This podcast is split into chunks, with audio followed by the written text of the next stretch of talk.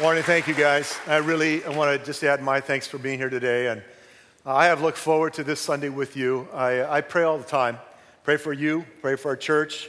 Uh, yesterday morning, because I had things going on yesterday afternoon with weddings and everything else, that I walked through this entire building and laid hands on the chair you're sitting on right now, had my hand on it in prayer yesterday. And I do that because I want God to work in our hearts and to change us from the inside out. And we've been in this series called Extravagant Love for uh, this is our 11th week. And I know for some of you think, wow, when is he going to move on? In some ways, I don't ever want to move on from this because it always is about the extravagant love of God for us. We've been looking at this. Uh, today, I'm calling it the grand finale. I hope it's grand. And, and I'm going to tell you what I, what, I've, what I believe with all my heart. We've been looking at this for 10 weeks. Uh, I could look at it for a lot longer. But what I believe and, and still believe is that the love of God has the power to change everything about everything in our lives. The reason why it's such an important topic the reason why it means so much to me and why I've poured so much of myself and, and prayer and time in the Word in this, and, and hopefully you've been able to listen and be here, and if not, go online and listen. Because when you see the love of God, when you truly see what it is, it will draw you like a moth to light. You will not be able to stay away from it when your eyes are open to see the love of God for you. When you understand it, when, and to the depth that we do, and we'll never fully be able to comprehend it. But as you understand the love of God for you, it will break your heart. It will, it will move you to a point where you'll say, Oh God, I am so amazed at your love for me and so overwhelmed by your goodness to me. When you experience the love of God and all its strength and all its power, it will transform you. You will be different when you encounter the love of God. Last week, between the first and second service, a lady came up to me and she said, Kurt, I just want to tell you, this series has changed my life and it really has been impacting to me. And I smiled, you know, I love hearing that. But I, I told her, I said, oh, man, I, I so relate because the love of God has changed me too. I said the very first week in the series that the love of God uh, is the most important thing we can take a look at because it does affect everything about everything. When we understand the love of God, it changes us, but God's love is beyond reason. It really is beyond our ability to comprehend. It's unstoppable. I said a few weeks ago that the love of God is there for us, always present and always ours, even in the shadow of our darkest failure. Even when we have blown it, failed miserably, God's love is still there for us. And today, I want to wrap this series up with a very strong reminder and a clear challenge to all of us. And here it is in a nutshell. In fact, if you don't hear anything else I say today, please hear this. Here's what I want you to understand you choose the condition of your heart. You choose. You and only you decide what you will do in response to the love of God. I could preach on this topic for 10 more weeks, 10 more years. I really could. But only you can determine what you'll do with the love of God and how you respond to that. Only you can choose. Now, if I were God, I'm just going to give you a little heads up. I would not give you free will. If I were in charge and I was God, I would not have given humankind the ability to choose him or not, or the ability to choose to love him passionately or not. Wouldn't have happened that way. I'd have made it automatic and you just wouldn't have had any choice in the matter. But thankfully, I'm not God. God is God, and God and his wisdom, because of who he is, because of his relational nature, he doesn't want an automatic response from us. He doesn't want uh, robotic affections from us. What he wants is a choice of our hearts to love him, to respond to his love for us, to be passionate by choice. Let me ask you a question that I don't answer out loud because you might embarrass somebody.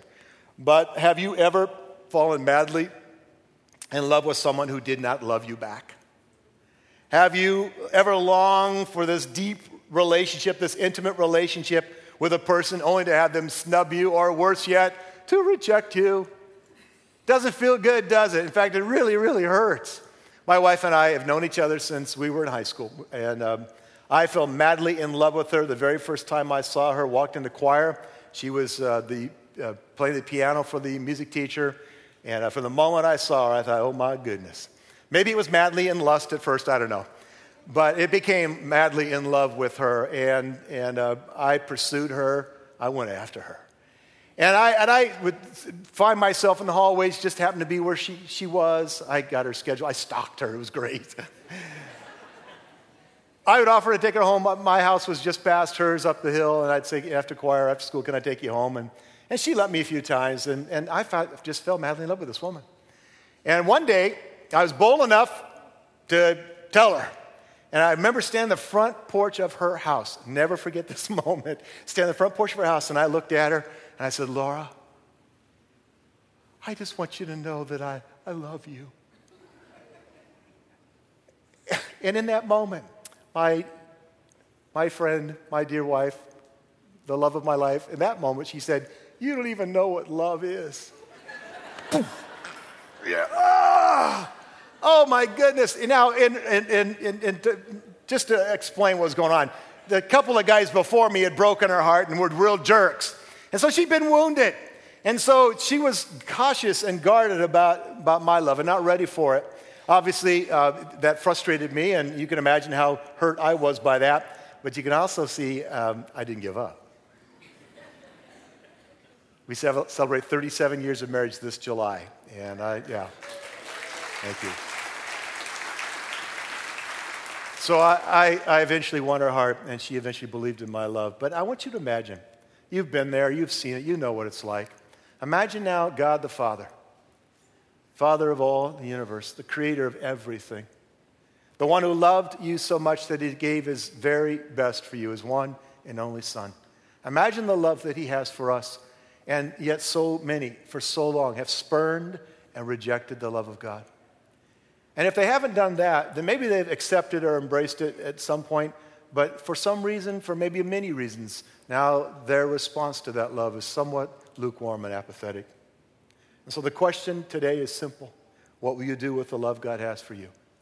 What will you do with that extravagant love that He has for you? Will you deny it, reject it? Will you uh, treat it with lukewarm apathy, like, yeah, yeah, yeah, blah, blah, blah, love, love, love, whatever? Or will you accept it, embrace it, and in fact, delight in the love that God has and respond to that with a burning heart of passion for Him? We're going to be in the book of Revelation today, if you've got your Bible, in Revelation chapter 3. And I'm going to read a passage from there in just a moment. But uh, this book, this last book in the Bible, one of the most unusual books in the book. Uh, this last couple of weeks, I actually read through it in my quiet times, and several times actually, and just like to bathe myself in the scriptures and read the, the book of Revelation again and again. And I tell you, it's really weird. There's some parts of it, now it's God's word. I don't mean to say weird in a bad way, just unusual. There's stuff in there you go, what is that about? And man, that is freaky. And other things are just glorious and awesome. And you think, oh, I want to be there with the, you know, the, the, all the elders around the throne of God bowing down. Is a wow, cool, I want to see that. But in the second and third chapter of Revelation, there's, it's, it's an interesting couple of chapters because what is there is seven letters to seven different churches. And if you haven't read it, you read it on your own sometime this week. It's seven letters in chapters two and three to seven different churches. What you need to know is that they're real churches, real people, and these letters were written to people at that time that read this and thought, wow, this is God speaking to us. Now, I believe that though we are not the primary audience, we are not one of the seven churches mentioned in the Revelation chapter 2 or chapter 3. Though we are not the primary audience, the original audience of these letters, just like all the letters in the New Testament Galatians, Ephesians, Colossians we can glean truths from them. We can learn from them. There are principles there that we need to apply to our lives. These letters, these seven letters to the churches, seven churches, are powerful, they're challenging, and this last one is the letter to the church in Laodicea, and I want to read it in Revelation chapter 3. We'll pick it up in verse 14. To the angel of the church of Laodicea, write, these are the words of the Amen, the faithful and true witness, the ruler of God's creation. In other words, these are the very words of Jesus. Don't miss that as we read through this. The, the, the, the word of Jesus is about to go to this church. Verse 15 I know your deeds, that you are neither cold nor hot. I wish you were either one or the other. So, because you are lukewarm, neither hot nor cold, I'm about to spit you out of my mouth. And that's not a very pretty picture. And it might sound kind of harsh for Jesus to say that to the church, but we'll get to why he says this in a moment. You say, verse 17, I am rich, I have acquired wealth and do not need a thing, but you do not realize that you are wretched, pitiful, poor, blind, and naked. Jesus goes on and says, I counsel you. I admonish you to buy gold from me, gold refined in the fire, so that you can become rich and white clothes to wear so that you can cover your shameful nakedness, and ointment to put on your eyes so that you can see. In verse 19, he says, Those whom I love, I rebuke and discipline. So be earnest and repent. Now, understand, he's speaking out of his love. He's not ticked off, he's not mean, he's not being harsh. Those whom I love, he says, I rebuke, I correct, I challenge, and I discipline. And so he says, Be earnest and repent. Verse 20, Here I am. I stand at the door and knock.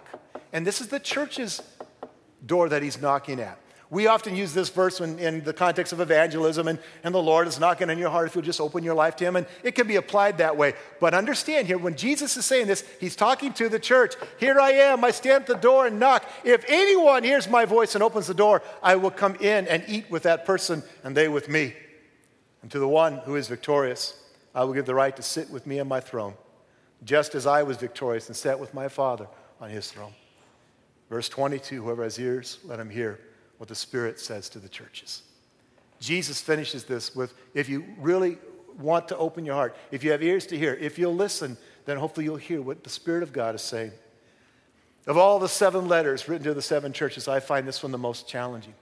It's, I think, the only one I meant to go back and check, but I think it's the only one where they're not commended, not applauded for something. Most of the other letters say, You've done this well, you've done this okay, but there's no, yeah, attaboy here at all. It's just a challenge. And Jesus really speaks to these in, in terms and in pictures that are really quite severe. He speaks to them out of his love, verse 19, but he rebukes them and he calls them to repentance, the end of verse 19. And he says, let me read it again, verse 15 I know your deeds. I've seen what you've done, I see the way you live. But here's the deal you're neither hot nor cold. And I wish, I wish you were one or the other. So because you lukewarm, neither hot nor cold, I will spit you out of my mouth. Here's a little historical fact that might shed some light on this that I find quite fascinating. The church in Laodicea uh, was in the city that did not have its own source of water.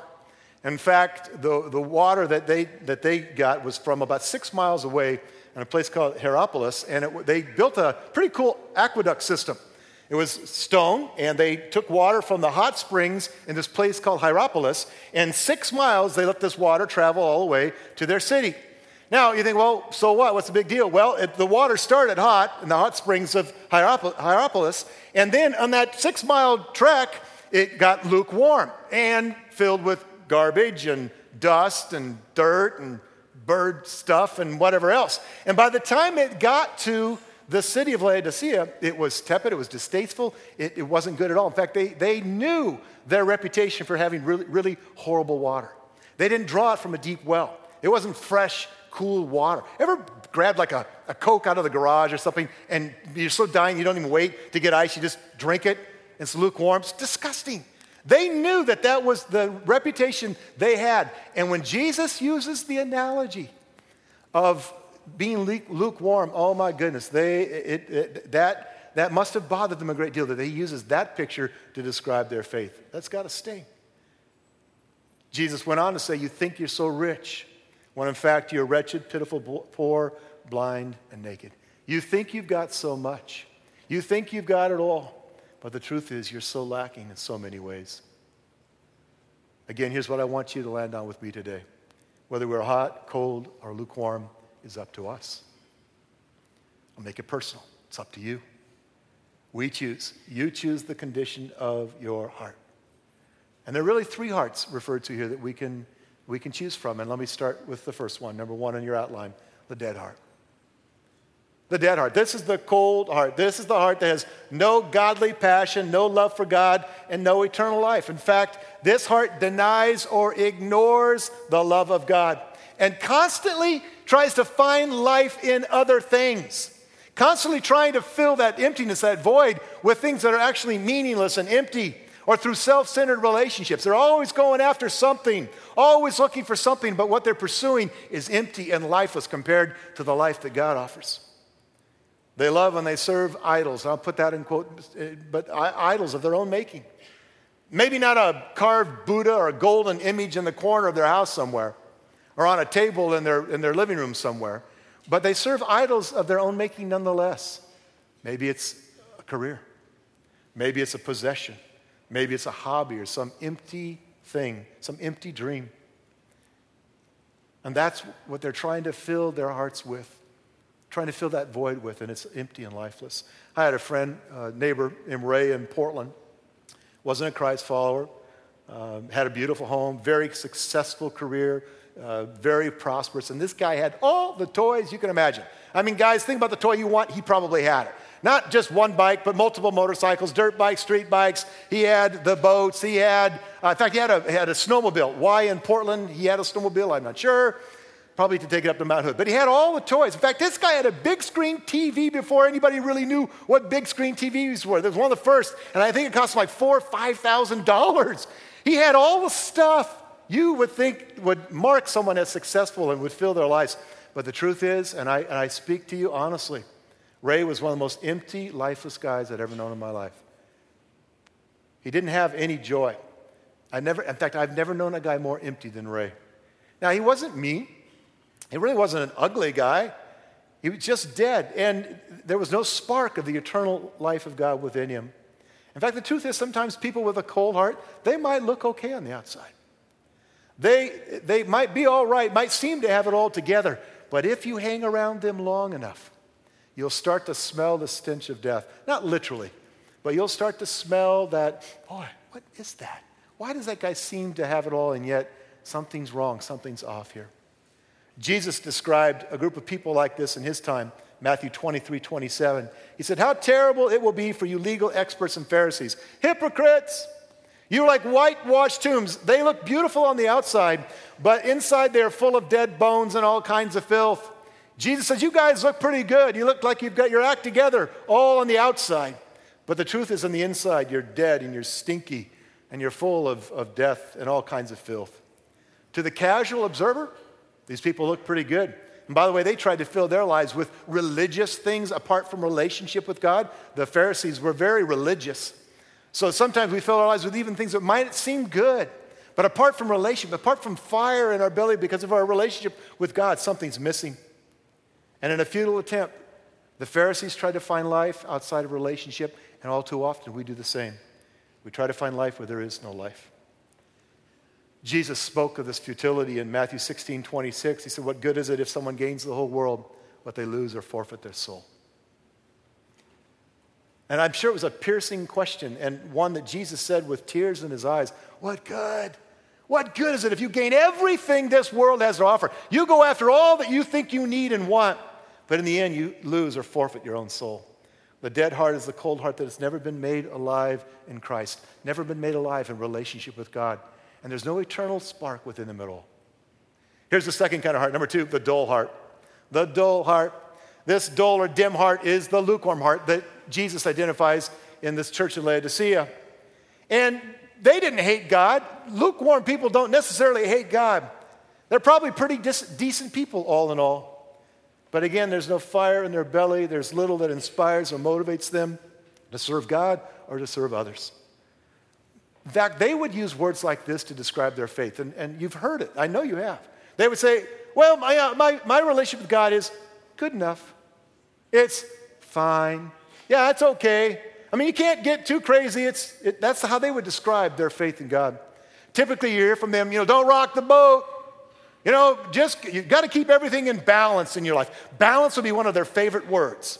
The lukewarm people are always worried about stay in the middle, walk in that balance, stay in balance, stay in balance, stay in balance. They're the disciples thinking or saying, perhaps to Peter, as Peter gets out of the boat, another great story. Jesus has come. Peter's stepping out of the boat to walk with Jesus on water. The other guy's going, Peter, get back in the boat. What are you thinking? You can't walk on water. Peter was not a guy with a lukewarm heart. He was an idiot, but he was not a guy with a lukewarm heart. You see, the lukewarm heart, they don't like, in fact, they rarely take any risk in their walk with God. Their faith is very safe very comfortable, very defined, and they would never take great risk in their pursuit of Him. They do want God, and this is what's frustrating, I think, for Jesus, and I can speak to you honestly as a pastor. They want God. There's a measure of them that they really do want Him.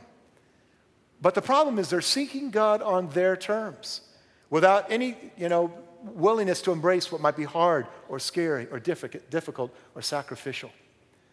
They're looking for God, but they want a vanilla Jesus. They want him on their, their terms. In fact, they're the ones that will hang the pictures of the gentle picture of Jesus as a lion on their wall.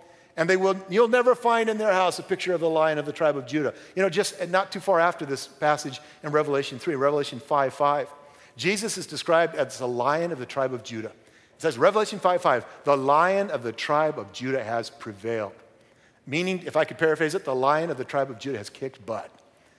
That's what the Revelation says. And it paints this picture of not this, just this gentle lion, but he's also this, I mean, lamb, but this, this passionate, bold lion. The, the, the, those, those that, are, that are lukewarm, they're uncomfortable with this phrase from Solomon found in Proverbs 28 1 that says, The righteous are as bold as a lion. Think, no, bold is not a word you would use to describe them. Years ago, a long time ago, I worked for Great Western Bank in South Florida and I uh, oversaw a department, item processing, and had about 15 employees. And uh, I had been there a couple of months or so, and I was a Christ follower, loved Jesus, and pretty open about that. But I had an employee come to me and she said, Can I talk to you? And I said, Sure. She said, Well, can we go to your office? Sure. In my office, she sat down, closed the door, and she kind of, you know, was frustrated, and I could tell she was not sure how to start. She said, Well, I'm just going to say this. She says, You got to stop whistling all those Christian songs. And if you know me, you know I whistle all the time. I, I am a chronic whistler. I love whistling. Thank God my wife likes it. Uh, my youngest son, Isaac, not so much. He said, Dad, will you stop whistling? But I whistle all the time. He asked the staff, I whistle around here all the time. And I whistle just because I don't even think about it. I just do. And she said, You gotta stop whistling those Christian songs. And then she pointed at the Bible in the corner of my desk and she said, And you better put that away too, because there's some people in this office that really hate Christians. Well, I wasn't sure if I had personally offended her. I wasn't sure where she was at. So I said, Well, I'm really sorry if this has offended you. And, and she interrupted me. She says, I'm not offended. I'm worried. She said, I'm a Christian. I thought, wow, I did not know that. I'm a Christian. She said, I just, I just, there are people in this office that are going to make our lives really, really tough and rough if you keep going where you're going. So you got to stop. You got to cut it out. Well, I didn't really know what to say. I said, well, it is what it is, and I'll do the best I can not to get you in trouble. But, and then she left, walked out of my office, frustrated that I didn't, you know, agree to her terms. And uh, not, uh, maybe a couple weeks later, I asked my boss, and I didn't see him a lot, but my boss, who was a Christian, I said, Did you know? Now, this woman happened to be a Jamaican woman. Now, if you know, if you've ever known a Jamaican woman, they are, they can be pretty passionate. And, and, and uh, I said, Did you know? And we'll just call her Angie. I said, Did you know that Angie's a Christian? He goes, Yeah, yeah, I did. I said, I had no idea. She was like a closet Christian. I had no idea. He said, Oh, yeah, you should have seen her when she first got saved.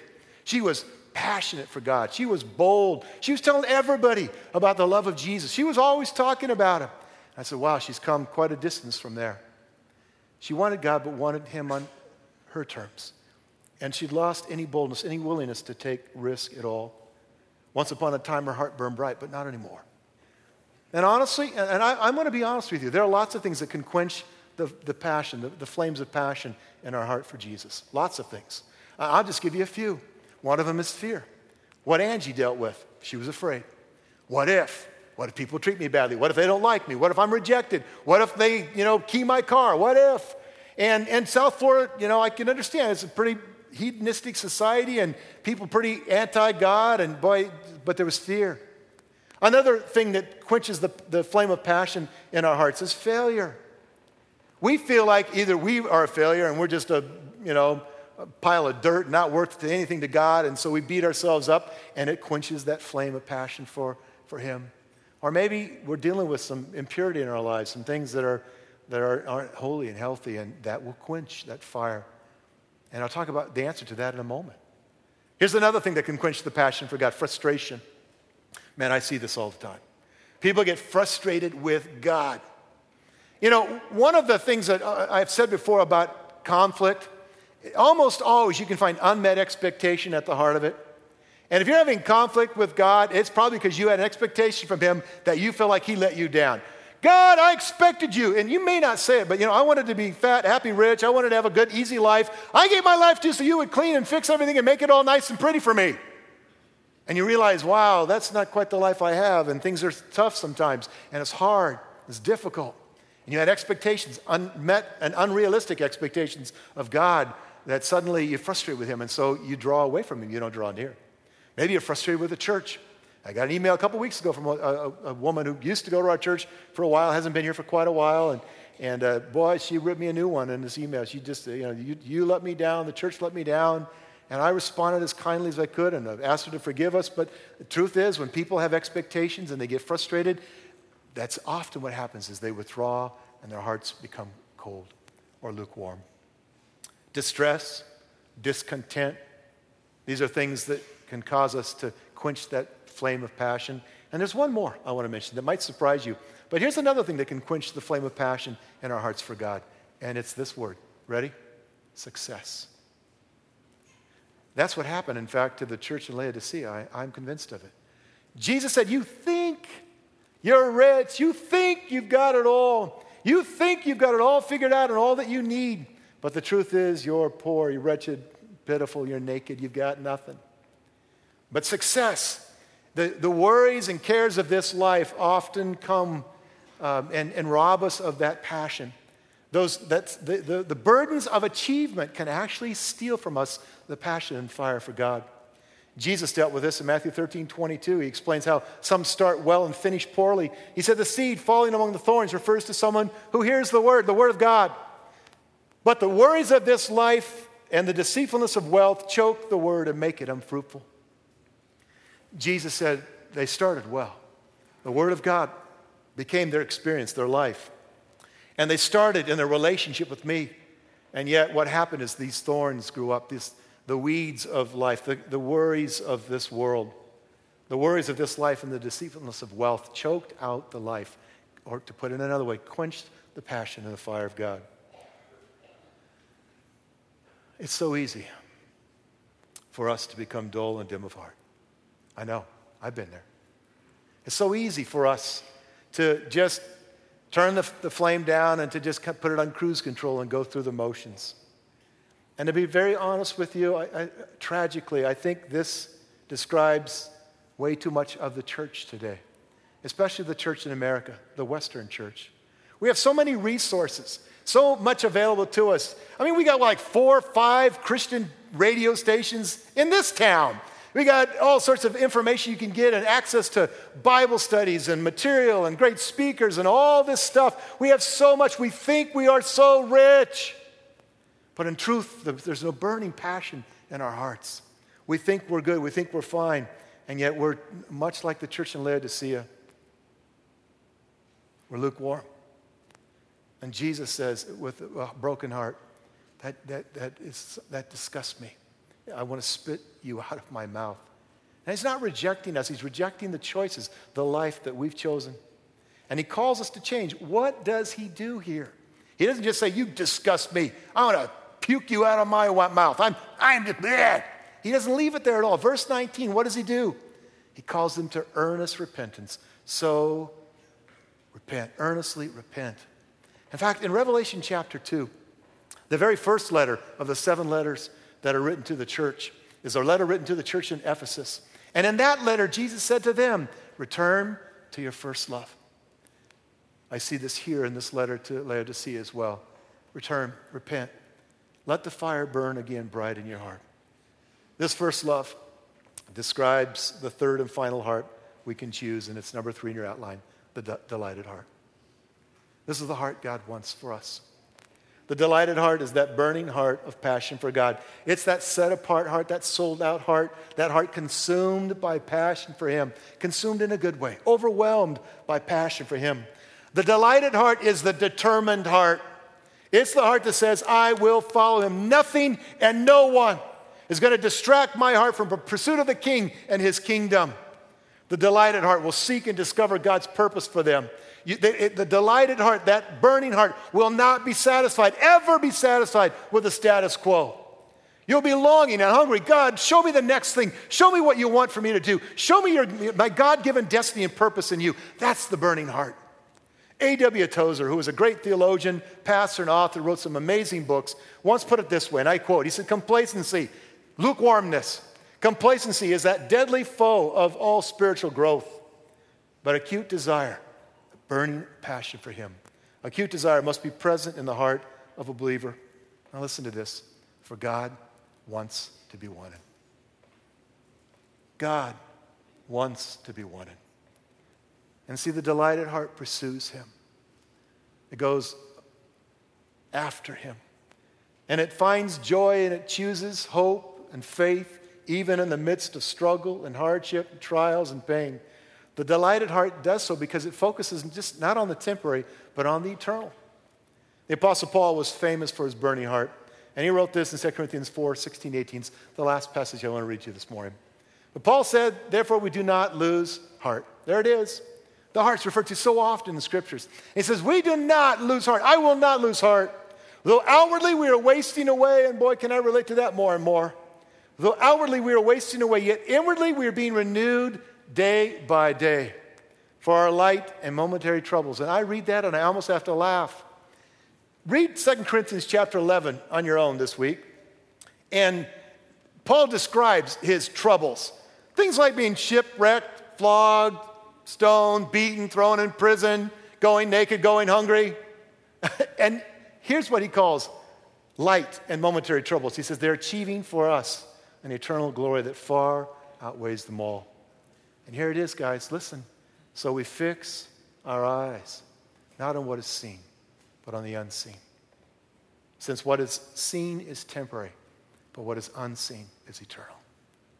Paul says, I'm going to fix my eyes on Jesus. He says, I will not lose heart. I will not back off. Bring it on! Whatever hard things are happening, whatever struggle or trial this life may, may bring my way, I will pursue him because I will fix my eyes on the one who gave his all for me. I will fix my eyes on him, on Jesus and the eternal. That's the heart that God wants you to have. That's the burning desire that he wants you to have for them. But the truth is, again, only you can choose. You choose the heart you'll have. We you bow your heads? Let me pray for you.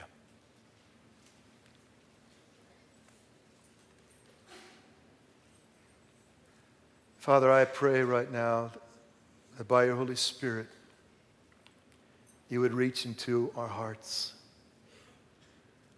And where perhaps we have a dead heart that's not yet surrendered to you, not yet yielded to you, not yet embraced you as, the, as, as our Savior, has not yet experienced the eternal touch of God, I pray, Lord, today that those dead hearts would be made alive in you, that they would choose life that they would choose you. And Jesus, where some of us, perhaps too many of us, are lukewarm, and where we're comfortable in our faith, we haven't taken any risk for you in a long time. We're just in cruise control, just kind of going through the motions. And we think we've got so much, Lord, but I pray with all of my heart, Jesus, would you show us right now that that condition, that lukewarmness, is not what you desire. It's not what you want. And that we would repent of that today. That we would turn from that, that we would return to our first love for you. And that you would reach by your Holy Spirit into us again, into the very depths of our souls, and show us again the, the fire that you want in us, the passion that we need to have for you. That we would risk it all again, Lord, for the one who gave us all for us. And then, Lord, for those that are here today and, and their hearts are passionate and on fire already. God, I pray that, that messages like this, that this passage from Revelation would encourage them to take, like, like Matt even prayed earlier, the next step. That they would go even further in their love and their pursuit of you, and that they would feel affirmed today in their passionate love for Jesus. But God, my prayer has been all week and is right now. Help us to choose you, to choose a passionate, burning heart for you. I pray that in Jesus' name. Amen. We're going to finish today with something a little different. Allegories, stories have been used for thousands of years to communicate truth. Verbal stories, often handed down from generation to generation, to make a point, to bring something home, to paint a picture for us. I want you to open your heart. I pray that right now you'll open your heart, that you'll open your ears, and that you'll hear this story of three brothers and three hearts. Listen.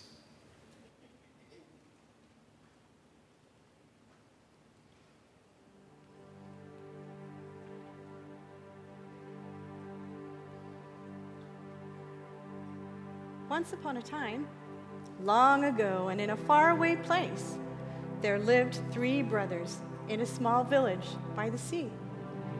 The name of the village was Despair. and the sea it bordered was called the Sea of Anguish. The brothers lived in the same house, worked in the same shop, and having lost their parents many years ago, they shared the same history of tragic misery. But these three men had three very different lives. The oldest brother was named Ice. As far back as anyone could remember, Ice was distant, cold, and aloof. His entire life was spent surrounded by people who lived with dreadful hardships. But Ice lived emotionally isolated and secluded even from his brothers. Ice was unyielding and hard. The middle brother lived without the harshness of his older brother, but apathy and indifference marked his entire existence in the village of despair. Fittingly, his parents called him Sand. Like the small grains of rock he was named after, Sand blew emotionally wherever the winds took him, or didn't take him. He wasn't lazy, just emotionally empty. His days were filled with nothingness, no dreams, no passion, no desires of any great value. Bland sand lacked enthusiasm and energy for anything. Just getting by was enough for him. Boredom was his middle name. Sand was numb and dull. The youngest brother, however, lived a far different life. His name was Fire, and every aspect of his existence was influenced by passion and an eagerness for fullness and adventure. Often ridiculed by his older brothers, Fire believed that things could change. With all his heart, he held on to the belief that someday the great one of longing would cross the sea of anguish and visit his sad village of desperate despair. Somehow, Fire saw beyond the darkness of his past and the dreariness of his present to horizon of hope.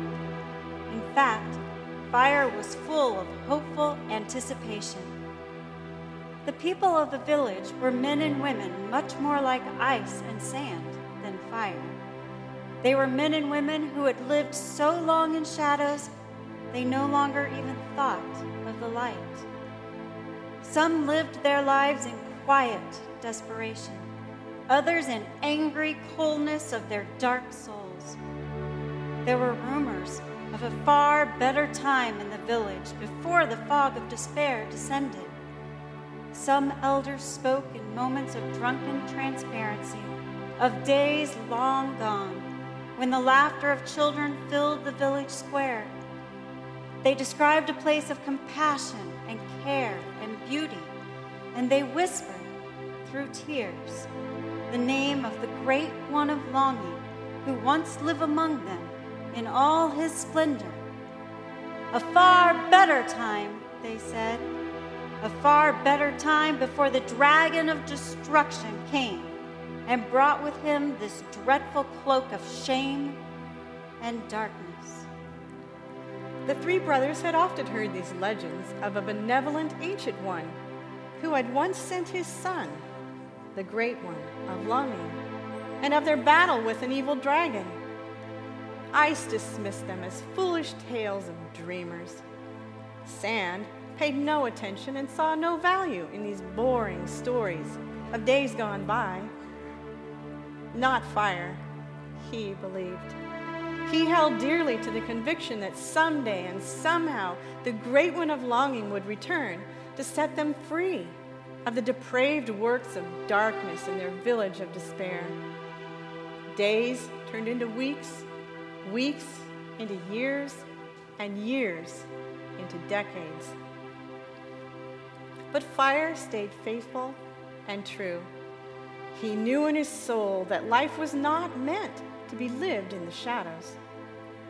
Every morning, for as long as he could remember, Fire would walk to the sea cliffs just outside his village.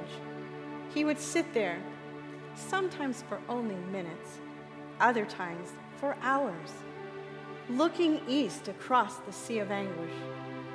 Every day, the picture before him was the same dark clouds, wicked winds, and storms of such horrific violence that not even the seasoned fishermen would venture far from shore. The Sea of Anguish was aptly named, for many lives had been lost in her cruel waters. One day, however, far to the east, Fire saw a sight that caused him to leap to his feet. For the first time in his life, he saw a light of indescribable beauty piercing through the darkness. Small at first, it grew and grew as it moved like a ship through the raging tempest. Then in his heart, he heard the voice of the great one of longing say, Child, prepare for my arrival. I am coming soon to take you and all who will come to a place of majesty I have prepared for those whose hearts are true. With a burst of unquenchable love and indescribable joy, Fire gathered his things and ran like the wind to the village square. In compassionate and uncharacteristic boldness, he stood in the center of the market and shouted, The great one of longing is coming. He will soon be here. Even now, he is crossing the sea of anguish to come to our rescue. Prepare yourselves, humble your hearts.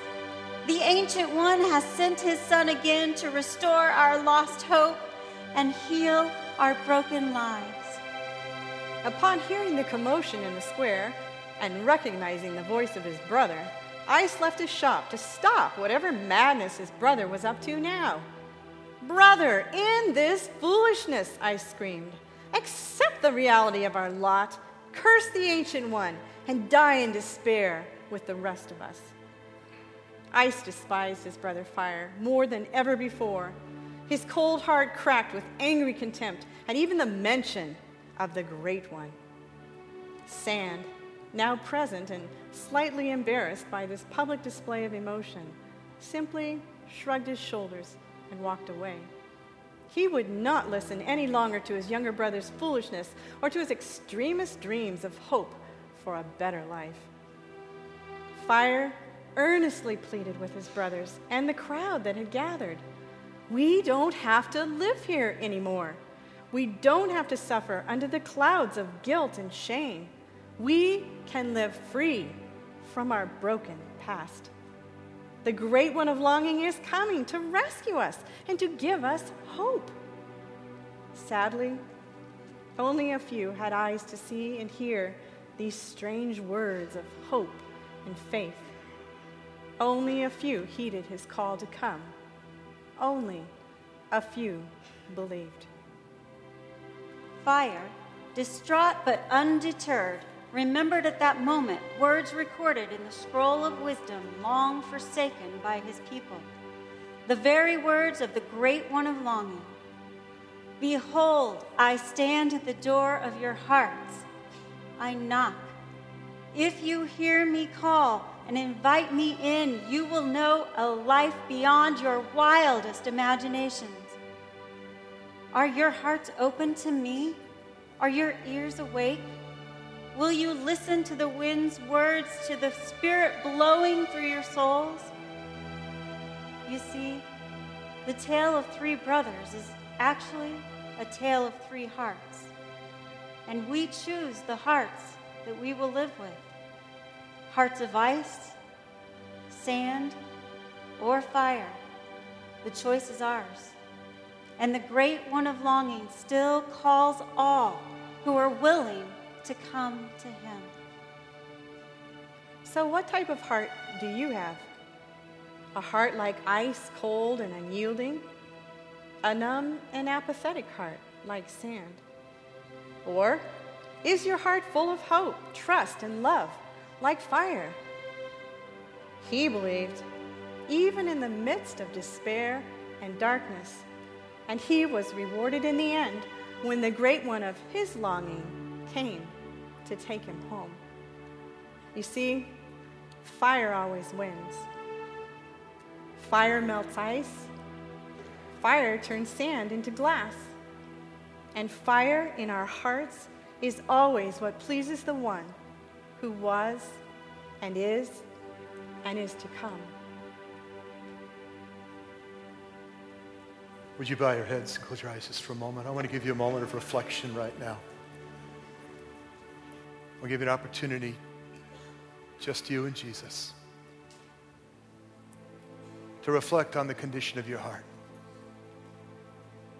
Are you cold and lifeless? Do you need Jesus? Are you lukewarm and you've just been kind of going through the motions? Or are you passionate? Does your heart burn with fire for Him? And listen one more time. You choose. You choose the condition of your heart. Father, for those that are here right now, I pray, God, that if they don't know you yet, if they've not begun their journey as, as a Christ follower, if they've not embraced the eternal and, be, and, and, and accepted the gift of grace that comes from you and the eternal life that is a gift from you, I pray that right now, Lord, that they would say yes to you, that they would yield to you, that they would surrender to you.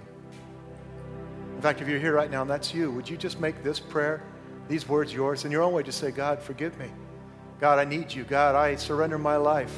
God, I have sought life in so many other things that are empty and meaningless, and I see now that you're the source of all life. You're the one. And so I give my life to you because you gave your life for me. If that's you, if that's what you want, just in your own heart say, Yes, Jesus. Today I, I give you my cold heart and I exchange it for a heart of fire that loves you and is loved by you. If your heart is lukewarm, repent.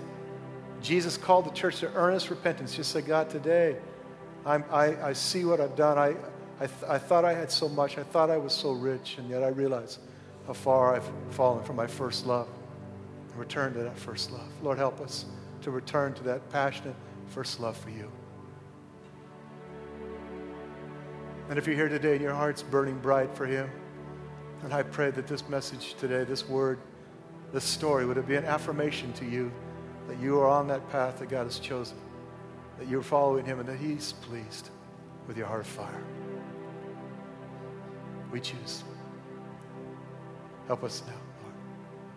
Help us to choose you. I pray that in Jesus' name. Amen. Let's stand together. We're going to finish with one last song.